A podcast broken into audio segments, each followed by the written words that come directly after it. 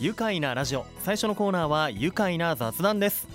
今日のゲストは宇都宮市中心部の鎌川周辺での魅力的な空間づくりに取り組む官民連携の事業鎌川クリエイティブエリア促進プロジェクト鎌栗プロジェクトを実施している宇都宮市の地域政策室石塚正弘さんです。よろしくお願いします。こんにちは。よろしくお願いしまおす願いいたします。さあまずこのね鎌川クリエイティブエリア促進プロジェクト。ねかっこいい名前です。通称鎌栗プロジェクト。鎌栗。ねもう今だとメリクリが皆さんね 言ってますけどこちらは鎌栗です。えー、鎌栗ねかっこいい名前だなと思うんですが一体どういうプロジェクトなのか教えていただけますか？はい。えっと一言で言うとですね、えーいろんなものことがですがクリエイトされるエリア作りとしてまして、はい。えー鎌川周辺をさらにこう魅力的な空間にして、いろんな人を呼び込んでさまざまなこと、えーまあ、事業や活動ですねが生まれるクリエイティブなエリアにしていこうと。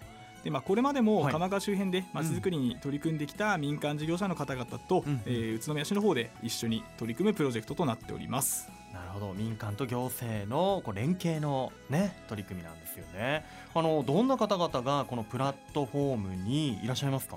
あはい、えー、と参画いただいているのは地域の自治会の方々であったり、はい。商店会等の団体をはじめまして、えー宇都宮大学とか、まあ、鎌川周辺でまちづくり活動に取り組んでいる会社はい。を中心にですね、あとあのー外ことっていう雑誌とかはい。のですね、まあ、編集長をやられている、まあ、差し出様とか、まあそういった各方面で深い見識をお持ちの有識者の方々にも参画いただいている会議体となっています。なるほど。有識者さらにこう宇都宮大学のね先生だったりも参加していらっしゃるということなんですよね。さまざまはい。顔ぶれがすごいなと思うんですがこれどうしてこの鎌川エリアが選ばれたのでしょうか？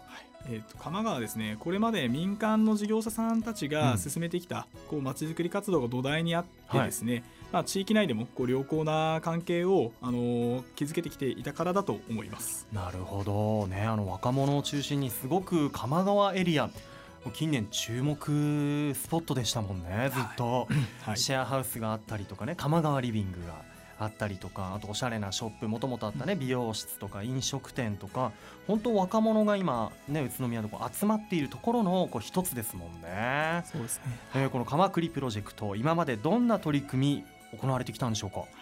えー鎌栗プロジェクトとしてはあのー実はまだ国土交通省からはい。の補助事業の採択を今年いただいたばかりでして、うん現在はあの鎌川周辺エリアの将来のこうビジョンを作るために、まあ、会議を2回ほど実施してきたっていうのと、はい。まあそれ以外にはビルのベランダとかの、まあ、空いてる空間ですね。いわゆる有給空間なんたり行ったりしますが。有給空間。はい。うん。そういったスペースの有効活用としてまあ野菜を育てる取り組みを行ったりとうん。かあと川をですねより良い活用にの検討に向けて、うん。川のまあ自然生態系の調査なども実施してきています。まあ、行政が関わる形としての鎌栗プロジェクトとしてはこのような形ですが、うん。まあ、これまで民間事業者の方々が、うんまあ、あのかねてからですねさまざまな取り組みをしていて、うんうん。まあ、ビルをリノベーションしてシェアオフィスを作ったりとか、うんうん。あと空き家を改修しての、まあ、アトリエ兼住居を作ったりとか、まあはい。魅力的な活動も行われていました。なるほど。この番組でもねあの来ていただいたことあります。ビルトザリガニのねあの佐藤さんとか、えー鎌川ポケット中村修さんとかなるほど。そういった方々と、まあ、さらにこの今回国のこう事業の一つで、まあ、こう市がこうつないであの民間が一緒になって取り組んでいるということなんですね。さっき鎌川の水質調査っていうのをね行ったって言ってましたけど、はい。それはもとやっぱりこう行政が関わってないとなかなかこう実行できなかったり難しいところでもありますよね川の調査とかになってくると。そうですね、あの任意でできる部分もあれば、はい。あと今今年少しあのご協力させていただいてやったものとしては、はい。あの石の籠とかをちょっと設置する、まあ、そういう専用物件で行ったりするんですけれども、はい。まあ、そういうのを置くにあたってはですね、うん。やはりあの、まあ、行政のとの関係というのもありますので。まあ、そういうのを実際今今年は置いてみて、あのまあ、ザリガニとか、はい。あのそういった生き物が住み着くかどうかみたいなのをちょっと、うん、へー3か月ぐらいですかね実施したりしてきそうましたなんですね。え鎌川の水質ってどうなんですか？結構あの意外,、まあ、意外とというと失礼ですがあの綺麗なところもたくさんあって、はいまたあの上流の方はあの野沢の方からですね、うんうん弁天沼とかから流れてきて非常に綺麗でして、はい。あのこれまでもあの貴重なですねあの、まあ、生き物が確認されたりとかしているところです。はいそうなんですか。でどんな生き物出てきたんですか？えーっとですね、なあの絶滅危惧種でですね、うん指定されているようなあの砂ヤツメとか、はい。あとはその仏土壌とかそういったものも確認されてきたというふうに聞いています。お魚がねあの弁天沼ってあの和歌山農場のねそうですね。そうですよね。あの竹林のある方とかがあっちからこうつながってこの街中の方に流れてくる。はい、ねなるほど。で二層式でも有名なそうそう。鎌川ですけれども、ね、この鎌川プロジェクト鎌栗プロジェクト、えーどうでしょうか？今までこう参加している皆さんとか、まあ、メンバーあとは利用者の反応とかっていかがですか？はい、えー会議をですねこれまでやってきた中では、うん。まあ、とてもこう有意義に進んでまして参画している方々も皆様、うん。まあ主体的にこう捉えて発言されているようにお見受けしています。ん。またはいうんうんまあ、またあの民間事業者の方々がこれまで独自で取り組まれた事業とかはですね、はい。あの実は私も個人的に去年参加したことがあるんですけれども、うん。とても勉強になって、まあ、また行きたいなと思えるようなこう素晴らしい内容の取り組みが行われていました。なるほど。次もうリピーターになってしまう。自分自身も。そうですね。皆さん同じ方向を向いてねこの地域盛り上げていこうっていうね気持ちがあるからなんだろうなというふうに感じるんですがそんな中で今年度新たに取り組んでいるプロジェクトがこちら鎌川クリエイティブスクール2020エッジオブクリエーション。こちら一体どんな取り組みなんでしょうか？はい、えっと、鎌川クリエイティブスクール自体はあの今回ですね鎌栗プロジェクトにも参画いただいている鎌川から育む会という団体がですね主催となって、うん。まあ、昨年も実施しているもので今年はまあ2年目にはなるんですけれども、ははい。い内容や目的としては、こう想像力を養うためにですねうんうん。さまざまな分野でこう活躍しているような講師をお招きしまして、うん。レクチャーいただいたり、まあ、参加していた方々とか鎌川周辺でのこう活動をうんうん。推進していこうとして、あの開催しているものです。なるほど。これはオンラインの配信イベントなんですね、えー全6回開催のうちに、えー今までにもう3回は開催されていて過去3回どういった内容になってたんですか？はい、えー、とこれまではですね9月から、まあ、月1ペースでやってるんですけれども、えー漫画家の山田さんという方や、はい。あのアーティスト、まあ、切腹ピストルズというところのですね。切腹ピストですねはい。あの飯田さん、うん。あとはつくば市の副市長あの宇都宮市出身なんですけれども、はい。あの若い29歳の副市長の毛塚様の方がですねあのご登壇いただいて、まあ、それぞれあの各分野のお話をいただいたところです。うーんもう各分全く違った分野の皆さんの、ね。もうクリエイティブなお話が聞ける漫画家の山田シータさんでしょ？アーティストの、えー飯田断光さん。そして宇都宮出身なんですね。つくば市の副市長のお話まで、ね、このエッジ・オブ・クリエーションでは聞くことができると。もうこれはね3回あったんですけれども反響いかがでしたか？反響はですねあのオンラインだったんですが、うん。あの視聴している方々からもあの質問が多く出ましてですね、まあ、大変好評で、今各回ごとにこう人数を視聴する方も増えてきているような形で非常に好評かなと感じておりまもうす。シリーズでね全部聞きたいっていうね方もあのこのオンラインイベントなんと明日12月19日にもこれ最新回が行われるということで鎌栗スクール2020エッジオブクリエーションこれ内容ちょっと教えてもらえますか明日。あはい、えっ、と明日はですねご登壇いただくのが横浜市都市デザイン室はい。都市デザイナーの桂祐樹さんという方で、えテーマとしてはですね創造のエッジと、えー俗の間で生まれる都市デザインの話というテーマでお話をいただく予定えです。へえ。どうねすごい。どんなこと話してくれるんでしょうね、はい。とあのうんうん。あうんと話としてはですね、うんあのまあ、デザインっていうと結構芸術とかアートなど、見た目のことを想像される方も多いんですけども今回まあ街をこうどう作っていくか、うん。でまあ、建築関係のあのお仕事もともとされてた方でして、ええ。まあ、そういった内容ですねデザインの話をまあ聞いていけるのかなというふうにあの聞いております。なるほど、ね、あとこの方はオープンウェディングというものをこうやってこられたわけですね。あそうですね、ええ。あの取り組みとして主なプロジェクトとしては、うん。あの横浜でですね、うん。オープンウェディングっていう、まああのまあ、屋外での、まあ、活動だったりとか、あとはこう道路とかうん。水辺とかをこう開いて、まあ、人が活動できる空間にするようなプロジェクトとかそういったものにもへあの携わられているというふうに聞いております。す。ごい。もうオープンウェディングもう耳にしたことがないようなお話ね、聞けそうですよね、あのこれから参加してみたいという方まだ間に合うんですね。はいまだあのまだ間に合います。あの参加方法としては、はい。PTX の方からですね、うん。チケットを購入いただいて、はい。まあ、Zoom のウェビナーのですね URL をこう、まあ、送られてくるので、うんうんそちらからあの参加できるような形になっております。なるほど、えー一般参加費は一般が、えー各回1000円。はい、学生は無料とい。いうことなんですね。PTX というページから、えー申し込みができます、えーオンラインの開催ですからね。これどこにいても参加できますね、えーぜひ宇都宮市のホームページにこの PTX へのリンク貼ってありますので、チェックしてみてください。その他鎌川クリエイティブスクールの Facebook、Twitter、Instagram もあるのでぜひぜひ検索してチェックしてみてください。さあ後半ももっとお話を伺っていきますよ。一旦ここでブレイクしましょう。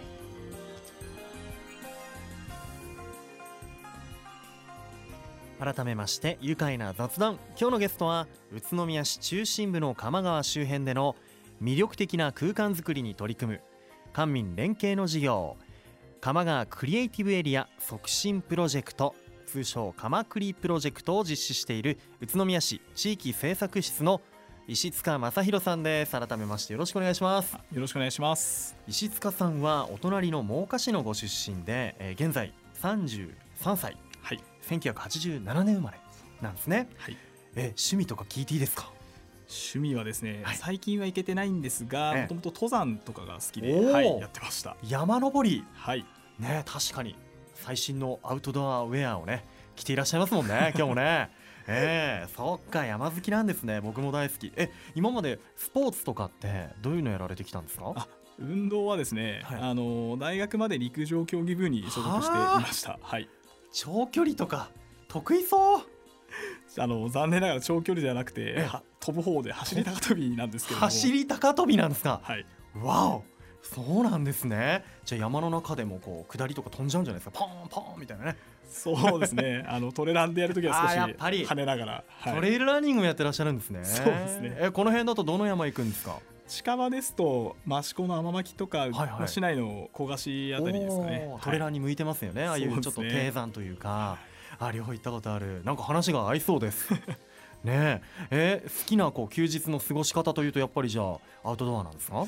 えーとですね、最近はですね、うん。まだ子供が小さいこともあって、ええ。まあ、子供と遊ぶことしかももう数年間してませんね、はい、子育てパパ。えお子さんおいくつなんですか？今4歳と2歳の娘が2人、はい、おりえます、女の子？女の子とはい。女の子、わあまた女の子のパパなんですね。そうです。石塚さん、はい。じゃあいつかはこう一緒にねこう宇都宮の山とかもね連れて行きたいななんてそうですね。考えてらっしゃ一緒に行けたるんじゃないですか。らいいなと、はい、思っております、ねえそんな子育てパパの石塚さんこの宇都宮の好きなところどんなところでしょうか？えー、とやっぱ仕事でやってるのもありますけども、うん。街中にこう川が流れてる、まあ、鎌川の周辺すごく魅力を感じていてですね、うん。あのまあ、プライベートでもよく足を運ぶところもあるので、うん。はい、あの好きなところと言われるとやっぱ鎌川あたりがいいなというふうに思ってます。なるほどね。僕もあの鎌川で実はね石塚さんとは前お会いしたこともあるんですね。そうですね。はい。そこで「え宇都宮市の方ですか?」ってね。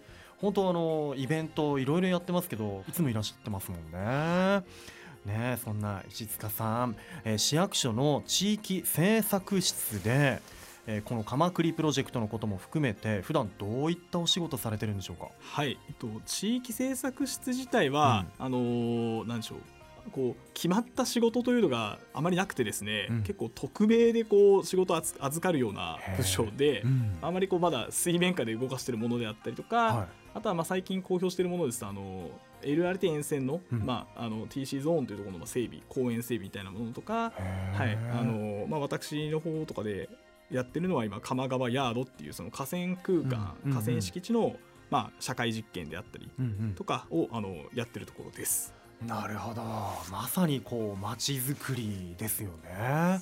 昨日通ったらいろんな方が準備してましたよ。なんかあのテントを立てたりとか。ああ、ねそうですね。ね。今も、はい、あの鎌川の方も、はい、あの鎌川ヤードという社会実験ですけども、はい、今も営業、まあ、来月ぐらいまでやる予定で、はいうんうん。進めてますね。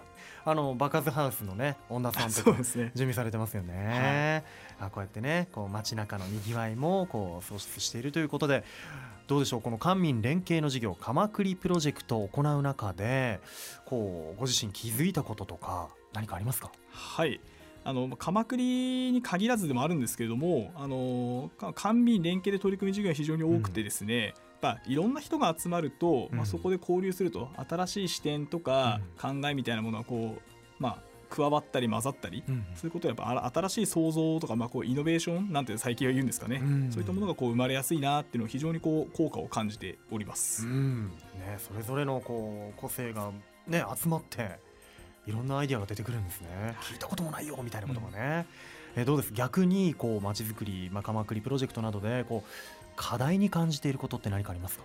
あのまあ、これ行政の立場で言うとあれなんですけども、うん、行政側のこう意思決定のスピード感って言いますか、うん、まあ、予算一つにしてもこうなんでしょうね、まあ、議会の承認が必要で単年度ごとにこう予算を取っていくので、うん、年度の途中に新しいいい動きとかが出てきてもなかなかこう支援というかですね、まあ推進しにくいというか、まあ、その辺が先日鎌倉スクールにもお呼びしたつくば市の副市長さんなんかつくば市なんかはですね、あの先に予算をこう名目を決めないで取っておくみたいな仕組みとかも作ったなんて話も聞いてまして、まあ、なので同じく課題に感じていて対応している、進んでいる自治体もあるんだなっていうのは、まあ、感じているところではあります。なるほどね。そっかそういったお話もされてご自身もそういうふうに感じていてじゃあ今後こう見直しというかなんかスピーディーにね取り組み始められたらいいなっていう希望もあるわけですね。そうですね。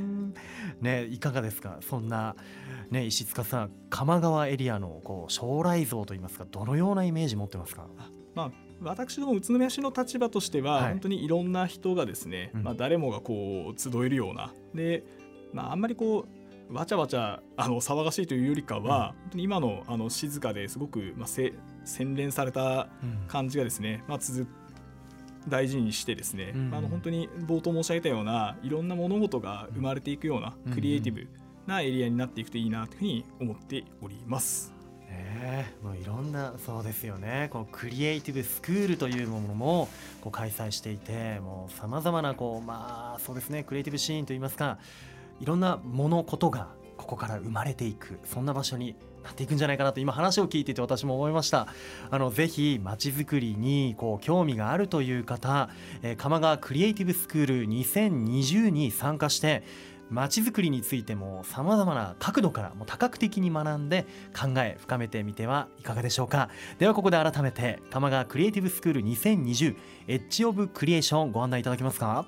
はい、えー、明日第4回がですねえー、夕方の6時から8時までで講師としてはあの横浜市都市デザイン室都市デザイナーであります桂祐樹さんをお招きして、えー、開催されます、はい、一応テーマとしては、うん、先ほども話したんですけど想像のエッジと俗の間で生まれる都市デザインの話というテーマでして、うん、まあ本当普段聞けないようなお話がですね聞けるかなと。あの芸術アートとかそういった見た目のことのも、うんうん、での、まあ、デザインっていうのはもちろんなんですけども今回はこう街をこうどう作るか使うかとか、うんうん、そういった意味でのデザインの話を聞けるんじゃないかなと思っております。うんうん。で開催は Zoom で、まあ、本当にお家にいてもあのオンラインで見れましてで、はい、Zoom と聞くと自分の顔が出ちゃうようなイメージの方もいるかと思うんですが、うんはい、今回あのウェビナーという形式であの本当に配信見るだけになりますんで、はい、うん、あの気軽にご参加いただければと思います。はい、はいね、そうですね。こう部屋着で聞いててもいいですね。大丈夫ですね。すねはい、自宅でね。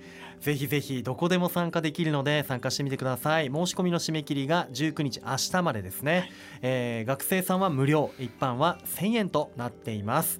えー、こちらは第4回ですね。えー、この後第5回、第6回も続きますからね。ぜひ皆さんチェックしてください。えー、詳しくは宇都宮市のホームページからもチェックできます。そこにリンク先も貼ってあります。えー、鎌川クリエイティブスクール公式 Facebook Twitter、Instagram もぜひご覧ください。では最後になりました。このワードで一緒に締めたいと思います。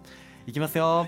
鎌川クリエイティブスクール鎌栗愉快だ宇都宮。ありがとうございます。ね、愉快な雑談。今日のゲストは宇都宮市の中心部の鎌川周辺での魅力的な空間づくりに取り組む官民連携の事業鎌川クリエイティブエリア促進プロジェクト鎌栗プロジェクトを実施している宇都宮市の地域政策室石塚正弘さんでした。どうもありがとうございました。ありがとうございました。